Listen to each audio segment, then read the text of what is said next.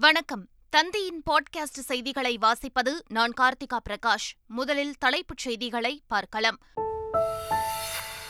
அதிமுக பொதுக்குழு விவகாரம் தொடர்பான வழக்கில் உச்சநீதிமன்றம் இன்று தீர்ப்பு. காலை பத்து முப்பது மணிக்கு தீர்ப்பு வழங்குகிறது நீதிபதிகள் தினேஷ் மகேஸ்வரி ரிஷிகேஷ் ராய் அமர்வு. சனாதனத்தின் ஈர்ப்பு மையமாக தமிழ்நாடு திகழ்வதாக ஆளுநர் ஆர். என். ரவி கருத்து. சில அரசியல் காரணங்களுக்காக மக்கள் அதை சொல்ல தயங்குவதாகவும் விளக்கம்.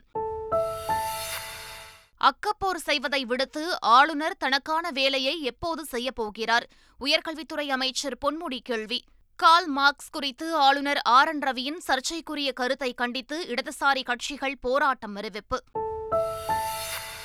ஐம்பதாயிரம் நீர்நிலைப் பணிகளை வட்டார அளவில் கண்காணித்து நிறைவேற்ற வேண்டும். மத்திய அரசின் திட்டப் பணிகள் குறித்த ஆய்வுக் கூட்டத்தில் அதிகாரிகளுக்கு அறிவுரை. நைஜீரியாவில் பண மதிப்பிழப்பு நடவடிக்கைக்கு மக்கள் கடும் எதிர்ப்பு. வங்கிகள் ஏடிஎம் மையங்களை சூறையாடி போராட்டம். ரஷ்யாவால் யுக்ரைனை ஒருபோதும் வீழ்த்த முடியாது. ஆக்கிரமிப்பு இல்லாமல் வாழும் மக்களின் உரிமைக்காக தொடர்ந்து ஆதரவு அளிப்போம் என அமெரிக்க அதிபர் ஜோ பைடன் திட்டவட்டம். மாமல்லபுரத்தில் இன்றும் நாளையும் டிஎன்பிஎல் கிரிக்கெட் போட்டிக்கான வீரர்கள் ஏலம். ஏலத்தில் பங்கேற்பதற்கு தொள்ளாயிரத்து நாற்பத்து மூன்று கிரிக்கெட் வீரர்கள் பதிவு செய்துள்ளனர். இனி விரிவான செய்திகள். அதிமுக பொதுக்குழுவுக்கு எதிராக ஓ. பன்னீர்செல்வம் தாக்கல் செய்த மேல்முறையீட்டு வழக்கில் உச்சநீதிமன்றம் இன்று இறுதி தீர்ப்பு வழங்குகிறது.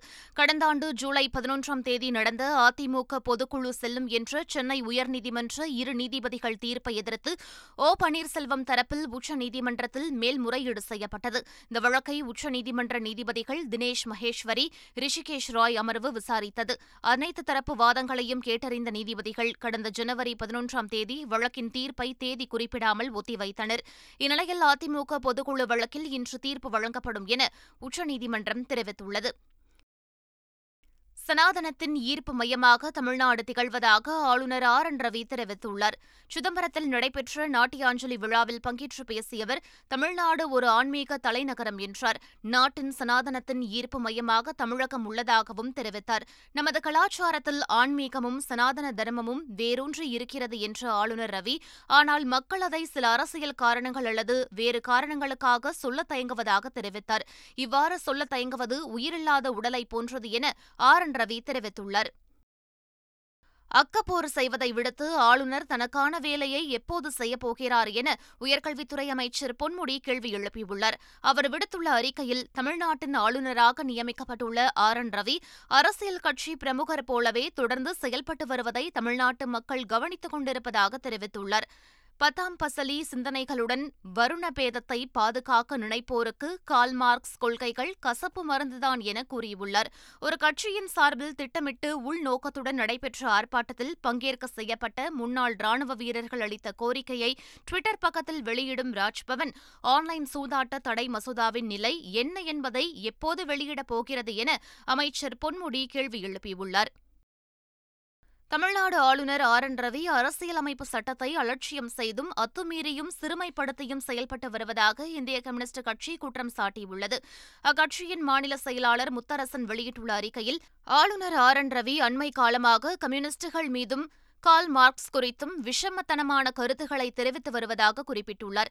இதை கண்டித்து இந்திய கம்யூனிஸ்ட் கட்சி சார்பில் வரும் இருபத்தெட்டாம் தேதி தமிழ்நாடு முழுவதும் கண்டன முழக்க ஆர்ப்பாட்டம் நடைபெறும் என்றும் முத்தரசன் தெரிவித்துள்ளார்.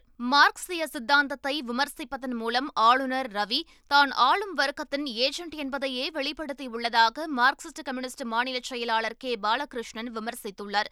ரவியின் கருத்திற்கு எதிர்ப்பு தெரிவிக்கும் வகையில் ஆளுநர் மாளிகை முன்பு கருப்பு கொடி ஆர்ப்பாட்டம் நடைபெறும் என்றும் அவர் அறிவித்துள்ளார். தெரிவித்துள்ளார். மார்க்ஸ் குறித்த தமிழ்நாடு ஆளுநர் ரவி கூறிய கருத்தை காணும்போது ஈராயிரம் ஆண்டுகளுக்கு பின்னால் ஆளுநரின் மூளை இயங்கிக் கொண்டிருப்பதை உணர முடிகிறது என விடுதலை சிறுத்தைகள் கட்சியின் தலைவர் தொல் திருமாவளவன் தெரிவித்துள்ளார். முற்போக்கு சிந்தனைகளை பற்றிய புரிதல் அவருக்கு இல்லை. அவர் பிற்போக்கு சிந்தனைகளில் ஊறி கிடக்கிறார் என்பதை அவரே உறுதிப்படுத்துகிறார். அவருடைய சிந்தனைகள் தான் சிதைந்து போனதாக நைந்து போனதாக பாழாகி போனதாக நாங்கள் கருதுகிறோம். மார்க்ஸ் அப்ரஹாம் லிங்கன் போன்ற மாமனிதர்களையே அவர் கொச்சைப்படுத்தக்கூடிய வகையில் பேசுகிறார் என்றால் அவர் எந்த அளவுக்கு பின்தங்கி இருக்கிறார் ஈராயிரம் ஆண்டுகளுக்கு பின்னால் அவருடைய மூளை இயங்கிக் கொண்டிருக்கிறது என்பதை உணர முடிகிறது. அவருடைய நிலையை எண்ணி நாங்கள் பரிதாபப்படுகிறோம். மத்திய அரசு தமிழ்நாட்டின் மீது உண்மையான அன்பு கொண்டிருப்பதால்தான் நான்கு மாநில ஆளுநர்களாக தமிழர்கள் நியமிக்கப்பட்டுள்ளதாக துணைநிலை ஆளுநர் தமிழிசை சவுந்தரராஜன் தெரிவித்துள்ளார். மதுரை மீனாட்சி அம்மன் கோவிலில் சுவாமி தரிசனம் செய்த பின்னர் செய்தியாளர்களிடம் பேசிய அவர் மதுரை எய்ம்ஸ் மருத்துவமனை விவகாரத்தில் தமிழ்நாட்டை மத்திய அரசு வஞ்சிக்கவில்லை என்று கூறினார். நான்கு மாநிலங்களில் தமிழர்கள் முதல் குடிமகன்களாக குடிமகளாக இருக்கிறார்கள். இது தமிழகத்திற்கு பெருமையா இல்லையா? இதை பாரத பிரதமர் இந்த பெருமையை நமக்கு கொடுத்திருக்கிறார்களா இல்லையா? ஆக இ- பெருமையையே நீங்க சிறுமை நினைத்தீங்கன்னா அதனாலதான் நீங்க என்ன வேணாலும் சொல்லுங்க. அதுல நாங்க ஒண்ணும் பாதிக்கப்பட போவதில்லை. புதுச்சேரியில் வரும் மார்ச் ஒன்பதாம் தேதி பட்ஜெட் கூட்டத்தொடர் ஆளுநர் உரையுடன் தொடங்குவதாக சட்டப்பேரவை செயலகம் அறிவித்துள்ளது.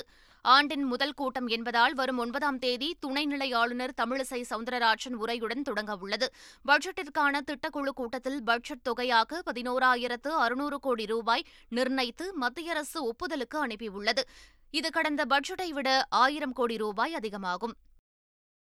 ஈரோடு கிழக்கு சட்டமன்ற தொகுதி இடைத்தேர்தலை ஒட்டி தமிழக தேர்தல் அதிகாரியுடன் இந்திய தேர்தல் ஆணையர் காணொலி மூலம் ஆலோசனை மேற்கொண்டார்.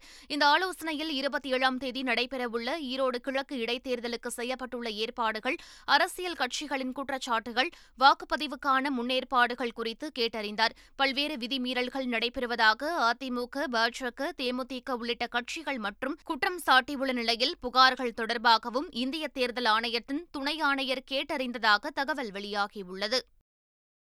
பட்டியல் சமூகம் குறித்து சீமான் அவதூறு கருத்து தெரிவித்ததாக டெல்லியில் தேசிய தாழ்த்தப்பட்டோர் ஆணையத்தில் புகார் அளிக்கப்பட்டுள்ளது. இந்நிலையில் வழக்குகள் தனக்கு ஒன்றும் புதிது அல்ல என்றும் தேர்தல் நேரத்தில் பிரச்சினையை ஏற்படுத்த முயற்சிப்பதாக நாம் தமிழர் கட்சியின் ஒருங்கிணைப்பாளர் சீமான் தெரிவித்துள்ளார். எனக்கு வந்து ஒரு புது புது வழக்கு இல்லை. ஆனால் இந்த மாதிரி இந்த எஸ்சிஎஸ்டி ஆக்டில் வந்து இந்த வன்கொடுமை அப்படின்லாம் சொல்லி போடுறதெல்லாம் வந்து ரொம்ப வேடிக்கையானது. எனக்கு அந்த மாதிரி அடிப்படையில் சிறுபிள்ளையிலேருந்தே அந்த எண் எண்ணங்கள் இல்லை. நம்ம அப்படி வளர்ந்த பிள்ளையும் இல்லை. நான் வரலாற்றை பேசி வரும்போது விஜயநகர பேரரசு காலத்தில் இவங்க இங்கே கொண்டு வரப்பட்டவங்கன்னு சொல்கிறேன் அதான் உண்மை. அதை அவங்களுக்கு வந்து அதில் என்ன அவங்களுக்கு இருக்குதுன்னு சரி அப்போ நீங்கள் யாருன்னு தான் சொல்லணும் சொல்லணும்ல. அதில் வந்து அவங்க இதை இதை ஒரு தேர்தல் நேரத்தில் இதை ஒரு காரணமாக சொல்கிறாங்க இதே அருந்ததிய ம சமூக மக்களுக்கு மாவட்ட தலைமையில் செயலாளர் தொகுதி தலைமை பிறகு தேர்தலில் போட்டியிட வாய்ப்பு அதெல்லாம் நான் கொடுக்கத்தானே செய்கிறோம் எந்த பாகுபாடும் இல்லாத எங்கள்கிட்ட வந்து எப்படி சொல்லுவோம் ஏய் நடந்ததை நடந்ததுன்னு சொல்கிறோம் எல்லாருக்கும் தெரியும். நீதிமன்றத்துக்கு போனால் சிரிப்பாங்க நீதிபதியோ அவர் என்னையா நடந்தது தானே சொல்லியிருக்காருன்னு தான் கேட்பாங்க. அது தெரியும். ஆனால் இப்போதைக்கு எனக்கு ஒரு நெருக்கடி கொடுக்கணும்ல? ஐம்பதாயிரம் நீர்நிலைகள் தொடர்பான பணிகளை குறித்த காலத்தில் நிறைவேற்ற வட்டார அளவில் கண்காணிப்பு பணிகள் நடைபெற வேண்டும் என்று அதிகாரிகளுக்கு பிரதமர் நரேந்திர மோடி அறிவுறுத்தியுள்ளார். மத்திய அரசின் சார்பில் பதிமூன்று மாநிலங்களில் மேற்கொள்ளப்பட்டு வரும் நாற்பத்தோராயிரத்து ஐநூறு கோடி மதிப்பிலான ஒன்பது முக்கியமான உட்கட்டமைப்பு திட்டங்கள் குறித்து பிரதமர் ஆய்வு செய்தார். சாலை போக்குவரத்து அமைச்சகத்தின் மூன்று திட்டங்கள் ரயில்வே அமைச்சகத்தின் இரண்டு திட்டங்கள் மின்சாரம் நிலக்கரி பெட்ரோலியம் சுகாதாரம் ஆகிய அமைச்சகங்கள் சார்பில் தலா ஒரு திட்டம் ஆகியவை குறித்து பிரதமர் ஆய்வு மேற்கொண்டார். அப்போது மத்திய அரசின் பல்வேறு அமைச்சகங்கள் மற்றும் மாநில அரசுகளுக்கிடையே ஒருங்கிணைப்பு இருக்க வேண்டியதன் அவசியத்தையும் பிரதமர் வலியுறுத்தினார். நாட்டில் உள்ள அனைத்து காவல் நிலையங்களிலும் சிசிடிவி கேமராக்கள் பொருத்தப்படுவதை ஒரு மாதத்திற்குள் உறுதி செய்ய வேண்டும் என மத்திய மாநில அரசுகளுக்கு உச்சநீதிமன்றம் உத்தரவிட்டுள்ளது. இது தொடர்பான மனுவை விசாரித்த நீதிபதி பி. ஆர். கவாய் தலைமையிலான அமர்வு இந்த உத்தரவை பிறப்பித்துள்ளது. இந்த உத்தரவை பின்பற்ற தவறும் பட்சத்தில் மத்திய உள்துறை செயலர் மாநில தலைமை செயலர்கள் மாநில உள்துறை செயலர்கள் ஆகியோருக்கு எதிராக நடவடிக்கை எடுக்க வேண்டியிருக்கும் என்றும் நீதிபதிகள் எச்சரிக்கை விடுத்துள்ளனர். ரயில்களின் மீது கல்வீசினால் ஐந்து ஆண்டுகள் வரை சிறை தண்டனை என தெற்கு ரயில்வே எச்சரிக்கை விடுத்துள்ளது. இதுகுறித்து தெற்கு ரயில்வே வெளியிட்டுள்ள அறிக்கையில் ரயில் மீது கல்வீசும் நபர்கள் குறித்து நூற்று முப்பத்து ஒன்பது என்ற கட்டணமில்லா எண் மூலம் புகார் அளிக்கலாம் என்று தெரிவிக்கப்பட்டுள்ளது. கடந்த ஓராண்டில் சென்னை கோட்டத்தில் மட்டும் ரயில்களின் மீது எழுபத்தி இரண்டு கல்வீச்சு சம்பவங்கள் நடைபெற்றுள்ளதாகவும் தெற்கு ரயில்வே கூறியுள்ளது. ரயில்கள் மீதும் ரயில் பயணிகள் மீதும் கல்வீசும் நபர்களுக்கு ஐந்து ஆண்டுகள் வரை சிறை தண்டனை விதிக்கப்படும் என தெற்கு ரயில்வே எச்சரித்துள்ளது. இரண்டாயிரத்து இருபத்தி இரண்டு இருபத்தி மூன்றில் அரிசி மற்றும் கோதுமைக்கான பயன்பாட்டுக்கு முழுக்க முழுக்க சணல் பைகளை பயன்படுத்த வேண்டியதை கட்டாயமாக்க மத்திய அரசு ஒப்புதல் வழங்கியுள்ளது. ஒவ்வொரு ஆண்டும் சுமார் ஒன்பதாயிரம் கோடி மதிப்பிலான சணல் சாக்கு பைகள் உணவு தானியங்களை பேக்கிங் செய்வதற்காக மத்திய அரசு சார்பில் வழங்கப்படுகிறது. இதன் மூலம் சணல் விவசாயிகள் மற்றும் தொழிலாளிகள் பயன்பெறுவார்கள். மேற்கு வங்கத்தின் சணல் உற்பத்தியாளர்களை ஊக்குவிக்கும் வகையில் இந்த நடவடிக்கை மேற்கொள்ளப்பட்டுள்ளது. மத்திய அரசின் இந்த முடிவு பீகார் ஒடிஷா அசாம் திரிபுரா மேகாலயா மற்றும் தெலுங்கானா ஆந்திர மாநிலங்களின் சணல் துறையினர் பயன்பெறுவார்கள் என தெரிவிக்கப்பட்டுள்ளது. அன்புஜோதி ஆசிரமத்திலிருந்து மீட்டு கொண்டுவரப்பட்ட நான்கு பேர் தப்பி ஓடிய சம்பவம் அதிர்ச்சியை ஏற்படுத்தியுள்ளது. விழுப்புரம் அருகே உள்ள ஆசிரமத்திலிருந்து மனநலம் பாதிக்கப்பட்ட பெண்கள் பாலியல் ரீதியாக வன்கொடுமை செய்யப்பட்டது அதிர்ச்சியை ஏற்படுத்தியது. இந்நிலையில் ஆசிரமத்தில் இருந்தவர்களில் இருபத்தி மூன்று பேர் கடலூர் புதுப்பாளையம் பகுதியில் உள்ள ஒரு காப்பகத்திற்கு அனுப்பி வைக்கப்பட்டனர். அவர்களில் நான்கு பேர் காப்பகத்தின் மாடி கதவை உடைத்து போர்வையை கயிறாக திரித்து கீழே குதித்து தப்பி ஓடிவிட்டனர்.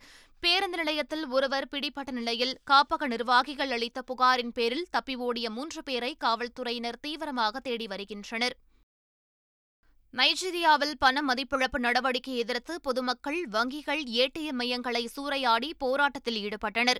ஊழலை ஒழிக்கும் விதமாக அந்நாட்டு அரசு பண மதிப்பிழப்பு நடவடிக்கையை எடுத்துள்ளது. அதன்படி புழக்கத்தில் உள்ள இருநூறு ஐநூறு மற்றும் ஆயிரம் நைரா நோட்டுகள் புழக்கத்தில் இருந்து அகற்றுவதாக நைஜீரிய மத்திய வங்கி கடந்த அக்டோபர் மாதம் அறிவித்தது. அந்த நோட்டுகளை வங்கியில் கொடுத்து மாற்றிக்கொள்ள கடைசி நாளாக இரண்டாயிரத்து இருபத்தி மூன்றாம் ஆண்டு ஜனவரி முப்பத்து ஒன்றாம் தேதியை அறிவித்திருந்தது. பின்னர் அது பிப்ரவரி இருபதாம் தேதி வரை நீட்டிக்கப்பட்டது. எனினும் போதுமான அளவில் புதிய நைரா நோட்டுகளை வங்கிகளில் புழக்கத்துக்கு கொண்டுவர முடியவில்லை. இதனால் பணப்புழக்கம் இல்லாமல் கடும் கொந்தளிப்புக்கு ஆளான மக்கள் போராட்டத்தில் குதித்துள்ளனர். வங்கிகள் மற்றும் ஏடிஎம் மையங்களை அடித்து நொறுக்கி சூறையாடி வருகின்றனர். ரஷ்யாவால் யுக்ரைனை ஒருபோதும் வீழ்த்த முடியாது என அமெரிக்க அதிபர் ஜோ பைடன் உறுதிபட தெரிவித்தார். யுக்ரைன் சென்றவர் தொடர்ந்து அதன் அண்டை நாடான போலாந்து சென்றார். தலைநகர் வார்சாவில் உரையாற்றிய ஜோ பைடன் ரஷ்யா தாக்குதல் ஓராண்டு நிறைவு பெற்றுள்ள நிலையில் யுக்ரைன் வலிமையுடன் போராடுகிறது என்றார். சுதந்திரத்திற்காகவும் இறையாண்மைக்காகவும் ஆக்கிரமிப்பு இல்லாமல் வாழும் மக்களின் உரிமைக்காகவும் எந்த தடையாக இருந்தாலும் எதிர்த்து ஆதரவளிப்போம் என்று கூறினார். சுதந்திர உலகம் எதற்கும் அஞ்சவில்லை என்றும் யுக்ரைனை ஒருபோதும் ரஷ்யா வெற்றி கொள்ள முடியாது என்றும் பைடன் தெரிவித்தார். அமெரிக்காவோ அல்லது ஐரோப்பிய நாடுகளோ ரஷ்யாவை கட்டுப்படுத்தவோ அல்லது அழிக்கவோ நினைக்கவில்லை என்றும் புட்டின் கூறியபடி ரஷ்யாவை தாக்கும் திட்டம் ஏதும் மேற்கத்திய நாடுகளிடம் இல்லை என்று ஜோ பைடன் தெரிவித்தார். டிஎன்பிஎல் இருபது ஓவர் கிரிக்கெட் தொடரின் ஏழாவது சீசனுக்கான வீரர்கள் ஏலம் சென்னையை அடுத்த மாமல்லபுரத்தில் இன்றும் நாளையும் நடைபெறவுள்ளது. இந்த தொடருக்கு இதுவரை டிராஃப்ட் முறையில் வீரர்கள் தேர்வு செய்யப்பட்ட நிலையில் இந்த ஆண்டு ஐபிஎல் தொடரை போன்று ஏலத்தின் அடிப்படையில் வீரர்கள் தேர்வு செய்ய உள்ளனர். மொத்தம் தொள்ளாயிரத்து நாற்பத்தி மூன்று வீரர்களுக்கு நடைபெறும் ஏலத்தில் பிசிசிஐ நடத்தும் முதல் தர உள்நாட்டு போட்டியில் விளையாடிய வீரர்கள் உட்பட நான்கு பிரிவுகளாக வீரர்கள் பிரிக்கப்பட்டுள்ளனர். ஏலத்தில் பங்கேற்கும் ஒவ்வொரு அணியும் எழுபது லட்சம் ரூபாயை மொத்த தொகையாக கொண்டு தங்களின் அணிக்கான வீரர்களை ஏலம் எடுக்க முடியும். எட்டு அணிகளும் ஏலத்தில் குறைந்தபட்சம் பதினாறு வீரர்களையும் அதிகபட்சமாக இருபது வீரர்களையும் தேர்வு செய்ய வேண்டும். ஒவ்வொரு அணியும் ஏற்கனவே இரண்டு வீரர்களை தக்க வைத்துக் கொண்டுள்ளனர். ஷேபாக் சூப்பர் கிலீஸ் அணியில் நாராயண் ஜெகதீசன் சசிதேவ் ஆகிய இருவரும் உள்ளனர் என்பது குறிப்பிடத்தக்கது. மீண்டும் தலைப்புச் செய்திகள். அதிமுக பொதுக்குழு விவகாரம் தொடர்பான வழக்கில் உச்சநீதிமன்றம் இன்று தீர்ப்பு. காலை பத்து முப்பது மணிக்கு தீர்ப்பு வழங்குகிறது. நீதிபதிகள் தினேஷ் மகேஸ்வரி ரிஷிகேஷ் ராய் அமர்வு.